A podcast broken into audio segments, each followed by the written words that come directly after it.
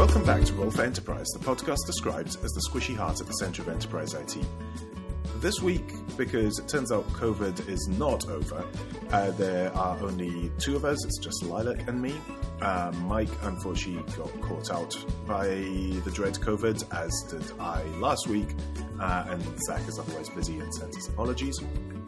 So, anyway, we will try to keep things moving for you. So, hey, Lilac, remember? Yeah, remember Polycom? Remember when you and I used to sit in actual meeting rooms and there would be that weird three-legged spider thing in the middle of the table? Yeah, it was strange. I recall feeling like it could have been some sort of innovative boomerang or frisbee device. Yeah, those were really cool. Um, you know, for values of cool that are not actually cool. They were actually a premium though. Like if you got a room with a Polycom versus oh, a Oh, you were like a terrible room. phone, you were in a good room. The Polycom room was like the Ritz Carlton of conference rooms. Oh, definitely. Actually, that's not true. Do you remember that Cisco emerging like immersive experience thing? That was the Ritz Oh, Carlton those of were conference rooms. amazing. They were unhinged. I'm trying to remember what was that thing called. It's, it's I don't now know. it's now part of unified computing, which is an umbrella that Oh. covers everything. But at the time, it had a specific name, and Lilac and. I worked for a company that was one of the launch partners, and had to have a special room, and the room had to be painted in a special color. And basically, what it worked out is you had half a table, and then a gigantic, massive screen, which was actually three screens because back in the day we couldn't have single screens that were that big but the other half of the table would appear on on the screen and it would look like you had the whole table and everyone was sitting around a single circular table There was training involved. There was Oh, like, yeah, we had to be where you do trained before we could use the room. thing. Like that whole eye contact thing that Zoom has broken for us in our lives right now. We had training of where to look in order to create the illusion of eye contact with the people. It was a thing. oh Anyway, it wasn't just that Polycom was there were like special that. clothes I, I, yes. I, we men for once were receiving most of the wardrobe advice we were specifically told not to wear pinstripe suits uh, or any checked shirts that were too small because they would do moire effects with the webcams that were not ideal It was really interesting how much we cared about the illusion of being together when what we've learned through lo these many pandemics is that the problem you're solving for is not eye contact in a Zoom, which is awkward and weird, but we've overcome it. The problem you're actually solving for is is everything around the meeting. Pretty much yeah anyway so so Polycom got bought.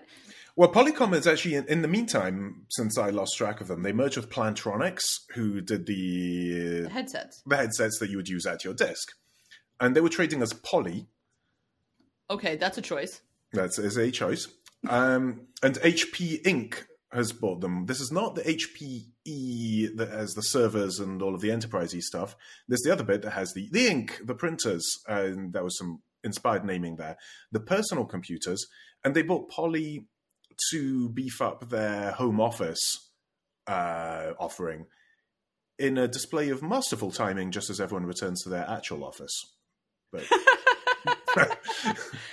I mean, I I get I guess I'm trying to maybe I'm struggling with this. Uh, Polycom in my mind, and maybe maybe what they'll tell me is that they have a broader range of options, and that the headset business is really where the growth is, and Jabra is going to hell. But but Polycom in my mind is an opportunity to put multiple people at a microphone, and I'm just not really clear on the home office use case for multiple people at a microphone. Do people often do these conversations with their pets?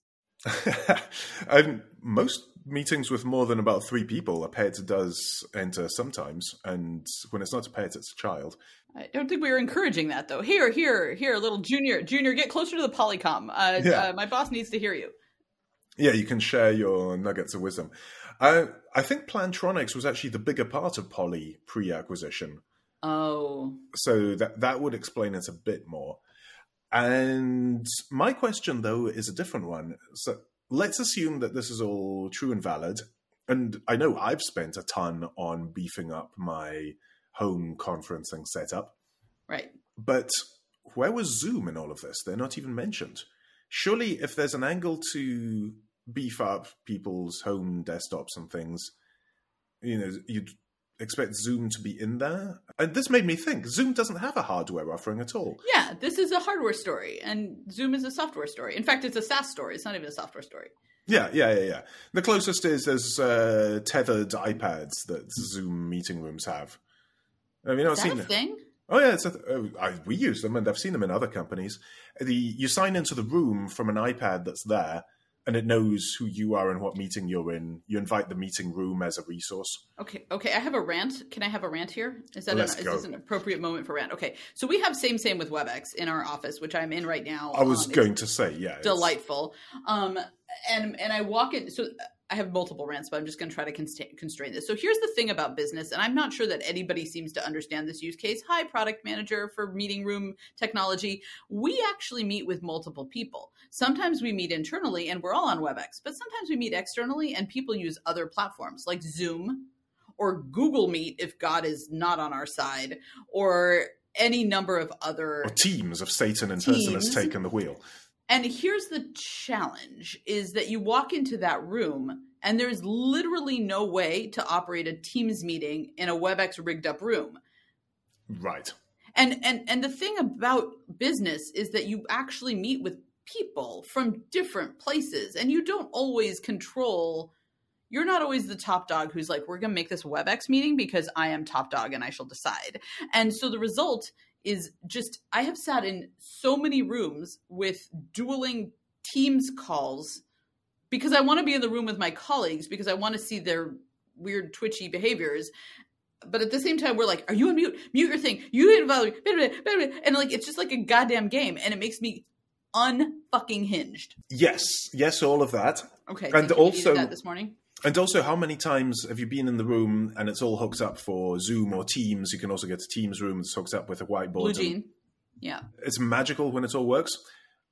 But you're in the Teams room and you're on a WebEx call, so you can't use the magical whiteboards and you're just using it as a glorified Polycom. that's right you're in, uh, barely a polycom because you're probably using your freaking computer microphone on your freaking laptop it it is stupid. Is there no, you know what we need? Oh, I, I got it. Remember when they used to aggr- aggregate all of our instant messengers? Like, remember when we had that that mega tool that handled AIM but also IRC? Like, this is what we need for meeting rooms. We need the Uber meeting room app that There just go. siphons all of them in. Or the alternative is just give up. Because I remember Cisco Cisco actually had the desktop device, and if you went to I only ever saw this in Cisco offices, but Cisco people would have two screens on their desks. And one was connected to a computer, and the other was purely a WebEx device for doing video calls. You, you've never seen one of these. I tell you, it's, it's only Cisco people, I think, ever had these. Sure. Um, because that has the exact same problem. It works beautifully as long as everyone's on WebEx, and if you're internal at Cisco, you can enforce that. And if you have an, an external call, then that immediately breaks.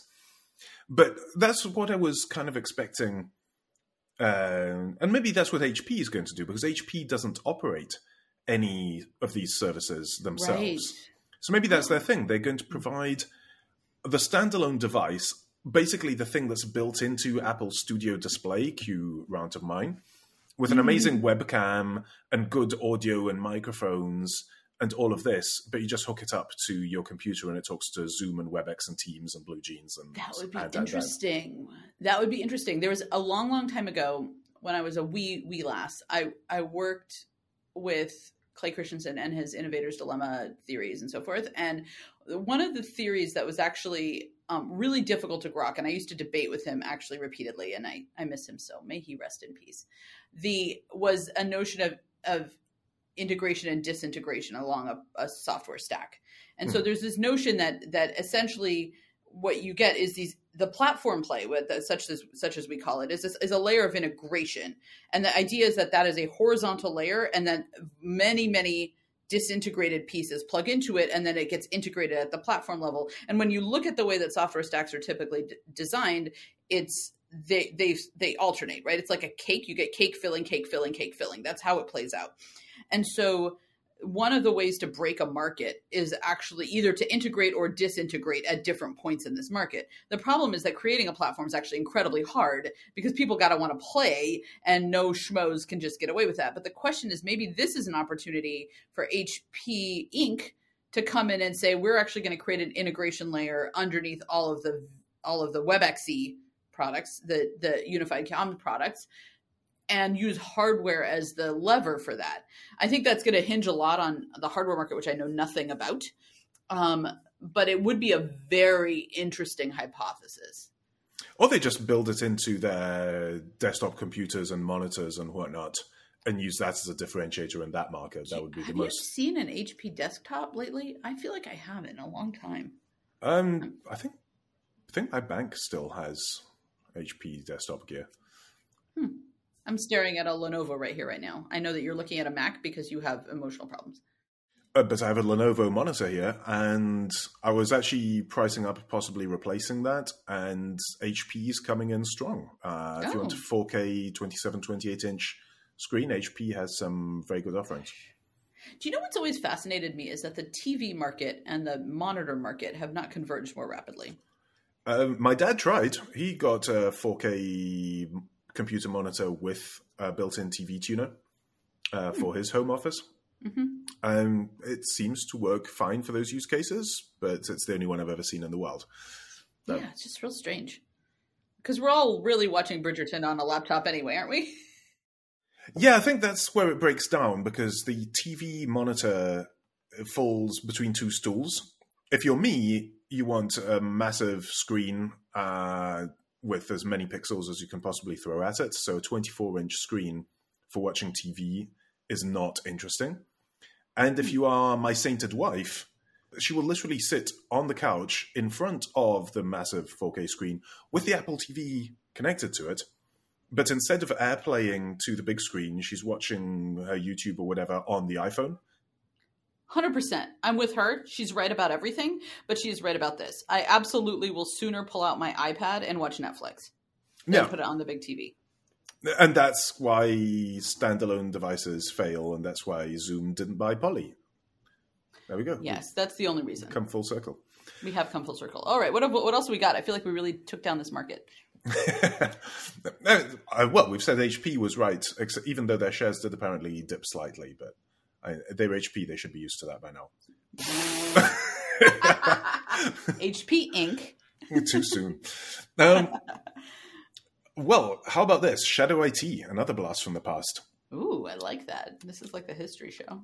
So Lydia Leong uh, of uh, Gartner fame, the cloud pundit herself, uh, wrote a And Lego aficionado. Lego aficionado, concert violinist, and probably many other achievements. She just puts the rest of us to shame. But she wrote a blog post saying cloud self service does not need to invite the orc apocalypse, which um, there's a little bit of shade at uh, our colleagues in IT. Mm. But uh, what she's saying is talking specifically about, you know, you build it, you run it as an approach to DevOps, and the resistance that traditional ops people have to that, that developers can't be trusted to to run it themselves. And she's saying, and this is partly publicizing a new research note that uh, she's written. Uh, so if you have a Gartner for Technical Professionals subscription, you can read that. I don't because I'm not made of money. Uh, so, but let us know if it's any good. But what she's saying is that the there is a correct balance of dev and ops that is somewhere in the middle, and it's actually perfectly okay to allow developers full self-service access to dev and test environments, and that does not mean that you let them run roughshod over your prod environment, which all sounds very, very familiar from like 15 years ago when you and I were saying much the same things. But it's good to hear Lydia Leong say we were right. I mean, I'm always always feeling better when I'm validated by Lydia Leong. That is a core value of mine. But but the I have questions. I just have questions because so I, maybe the devil's in all the details, and I also am not made of money, so I do not have this report. But speculating wildly, right? The the point of dev and test actually is that they are very congruent with prod because otherwise the notion of test becomes somewhat mutilated. And so if you're going to let your developers run roughshod, uh, the question is what does that actually mean and how does that actually manifest? Because if they choose to do something cattywampus in dev and test and then declare victory and put it in the build, like it, it must actually necessarily be aligned with prod or it's going to break at that moment. And so I guess the question is, I, I think, and maybe maybe this is me projecting on what I hope Lydia said in this note, but like I, I think that that this is exactly like um like like feeding a toddler right? You put a certain amount of acceptable foods on the table and you let them eat which ones that they want right? And so exactly. you might not litigate whether they have more tomatoes or more cucumbers or more lettuce or in my case a lot of lettuce because that's what my child had for breakfast. But um i don't know. He's a curious creature. But like that's fine right? Because ice cream wasn't on the table. And yeah, I you don't put out the m&ms right. Th- that's right. And so i'm wondering whether she's advocating for a world in which they have um, much much more freedom within a safe space. Exactly which has always been my argument with shadow it if you try to ban everything thou shalt only do it this one way. People will figure out a way around that to get their jobs done because that's what they ultimately care about a lot more than being compliant with the policy. So what you do is you give them two, three, four, however many, the right number of options that are pre-vetted, pre-validated, that are the lettuce, the tomatoes, the the bread, whatever, not the ice cream and the M and M's and the methamphetamines. Uh, and, and that's how you avoid shadow IT because you make it easy to do the right thing, which is also uh, uh, the same rant that I have almost word for word around security. If you try to prevent anyone from ever doing anything wrong, you'll also be getting in their way a lot. But if you make it easy for them to determine their own trade offs and take responsibility for their own actions, you'll achieve the desired outcome uh, a lot more often. I think that's right. I think that tracks. I mean, you essentially want this to be a partnership around security and a partnership around operational excellence, and and not um, a uh, a mandate from above because people really bristle from that, and then they look to find you know like water, uh, they'll they'll find the cracks and they will get through and they will it will seep through. But I. I, I don't know. The, the thing with Shadow IT that's real interesting to me is that I'm not real sure anymore that it's about developers, right? Uh, it's about everybody in the business having access to um, to being able to consume and procure what they need in order to do their jobs. And the challenge is that nowadays, procuring what you need is less about um, office supplies and more about technology. Almost yep. everything you want to procure, even in marketing, even in like sales, right, is a is a technology solution. Like the very, very few people, there's the tchotchke business, long live the tchotchke business. But like honestly, in business, the things you pay for are technology, tchotchkes, and travel. That is it. And by the way, in travel, shadow travel is like a real, real thing, right? I don't know if you can throw yourself back to like three or four years ago where everybody's like, well, the Concur system doesn't have JetBlue in it, so uh, fuck that shit, and I'm going to go ahead and buy it separately and then get it expensed anyway. And how is that not shadow travel? It yeah. is. Yeah, yeah, yeah, yeah and people doing weird arbitrage so they can be within their loyalty program and who cares about whether it technically saves the company 50 cents for them not to be in the loyalty program that's right or i want the points and i want the this and like and, and all of that feels like it is part of our um, what we believe we are entitled to as comp is loyalty program points. Actually, that is part of our comp package, and and so and and people keep trying to lock it down. And I've actually been at companies that have wanted, like they they bristled at some point in history that you get the points on your credit card uh, when you get reimbursed and they wanted to somehow capture that and like you don't get to capture that unless you give me a corporate card that you're paying for which you also don't want to do for other reasons right? And and all of it is this like constant sort of tension and game. Um, i think it's really really interesting that nobody has solved that problem in travel. I don't know why they'd solve it in software. Yeah. Maybe software turns out to be a slightly easier problem than travel. Really? Um, you think so? Potentially, because there are solutions like Docker uh, that let you provide that safe menu of things so that you don't have to worry about someone installing their own Linux VM where everything runs as root. You can give them the Docker That's image true. with everything pre installed, pins to the correct version, etc., uh, etc., et and that gets them uh, 99% of the way, and then they can do the last little bit themselves and you know Kubernetes, whatever, mm. substitute your own variant of this. And that's a big part of what's driving Docker. Just uh, got another hundred odd million bucks in their Series C, which takes them to two billion dollars in valuation with a B. Oh golly! Yeah. Uh, so obviously, someone thinks that all of those uh, Docker images running on developers' personal laptops that they now have to theoretically pay for are really going to pad their bottom line. Uh, we'll see how that works out for them. That was a thing. Yep, yep, yep, yep.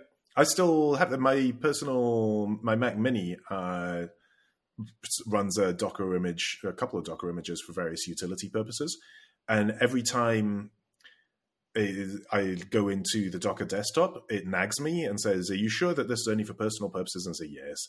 Uh, and the other thing is, I cannot defer software updates anymore. I have to deploy updates as soon as they come, uh, or else I don't know what. D- deferring updates is a paid feature. Personal people don't have concerns about software updates. They just need to be told what to do. Uh, apparently, that's a thing that they determined people would pay for. Do you really think? I mean, somewhere out there, I'm I'm desperately hoping that they had some pricing consultants. I've worked with pricing consultants. Shout out to my favorite pricing consultants out there. Like that is some hard work, and a big part of me is real interested in the like hedonic analysis behind this math. There's just like real feature function trade off surveys done around the world around this. I'm sure for a company with this exceptional valuation. Before they made that move, I always saw Docker Desktop as kind of a loss leader because it makes it so easy for someone to work locally right. and have the, the the the guarantee that when the plane lands and they can reconnect to the internet, their all their work will just work it always felt to me like a little bit like giving educational licenses for free, right? You yeah. you sort of just hook people and they're like, "Well, I'm comfortable in this world and I'd rather not change." But one of the reasons people might care about versions is that npm is in the news once again. We've spoken about npm many times, uh, where someone does something, uh, let's say suboptimal with their npm package, deletes it or vandalizes it or replaces it with a political message uh, this is the first time I've seen where the uh, the payload is actually malicious, fully malicious. Uh, it's trying to steal personally identifiable information from Azure developers. So once again, pin your versions, keep an eye on on things as much as you possibly can. NPM dependency, dependency trees are terrifying. There's an issue that we have not yet solved. Uh, and that's where you start to get to the level of complexity of travel, I think, because there are enough different uh, possibilities that it starts to add up. Because if you go into your trip actions or whatever, it, it's kind of like a Docker console because it's pulling from all of these different places, yeah. and each one has different conditions, and you can filter and slice and dice. I think we all really, really like the idea of a walled garden as long as we're the ones building the walls. Mm, yeah, I want a walled garden that lets me do everything I want to do. That's right, and and keep out the bad guys against me but you know, let me define those parameters because I want ultimate freedom as well in this walled garden, right? Yeah, yeah, yeah. What's yeah. a walled garden without a jungle gym? And a pony that farts rainbows. I would like that too. Yes, that would be great. It would really add to the decor. yes, it would that. You know what? I, I think I think the world can dream. I, my feeling, uh, maybe this is just a, a sense here in a post-pandemic agita, but I feel as though this kind of game is one of like everybody saying, you know what, if we just pin this one piece, we can solve for the rest of the equation around it. And everybody's putting a pin in a different piece trying to solve for the rest of the equation. I'm going to tell you, spoiler, none of the pieces get pinned and the equation is never going to get solved. Yeah, Sorry. because meanwhile, in the next building over, someone is developing something completely new that obviates the needs for any pins. Right. And then also, by the way, you're going to need like a whole set of duct tape for their world because that stuff is going to require a different situation, right? Double, like it's double sided duct tape. Double sided duct tape, which honestly might be a boon to the fashion industry. Sometimes I feel like they could use it. I'm See, going to leave that there. right, right there. See, this is what you, you get by inviting a woman to your podcast, Dominic. You're going to get the occasional. But I, th- I thought that's already existed. Nipple tape. Are we allowed to say nipple tape? I think we can say nipple tape. It does exist. It's just the idea of duct tape quality nipple tape feels like it would open up a lot of opportunities. Right, right. No more wardrobe malfunctions. Fair that's enough. right. That's but right. Painful to get off though. Okay, I think we're moving swiftly onwards. um, so these days we're all far too senior in the sense of old uh, to actually mess around with infrastructure ourselves. What we do all day is docs, office, calendaring, uh, writing into uh, into text documents, and so new Google features are actually way more exciting than npm and Docker. So we've got two of them this week, which is amazing. There's a new Google Calendar, which basically has destroyed the market for Calendly and uh, what was that other thing? The the survey thing, the Doodle, uh, and it basically lets you instead of saying, "Hey, I'm free on Tuesday at 10 a.m." and you say, "No, I can't do Tuesday at 10 a.m." How about Wednesday at seven?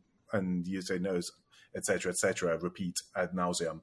Uh, this lets you just put up a thing where everyone can enter their own availability based on their Google Calendar, and it'll sort it all out on the back end, which just sounds amazing. I can't wait for this to roll out. I look forward to playing with it. I think it's just another example of, you know, this is a question that's so hard to ask small companies or companies that are sort of younger or even companies that are adjacent and limpets on the broader mega IT shops. But like the question that is always on your lips when you're talking to a company like that, like wandering around a trade show, is what is exactly preventing Cisco, Microsoft, Google, IBM from building that little thing that you have solved? Yes, you identified a use case, Mazel Tov. You built a solution, hallelujah. But like seriously, it's like six months and a competitive offer that's already embedded in the platform is available, right? And and I think this is just such an example. And I guess a lot of organizations are betting on the fact that they have enough runway to get acquired instead of replaced. Yeah. And that's fine. That's great. I don't think anybody was like Calendly is going to IPO.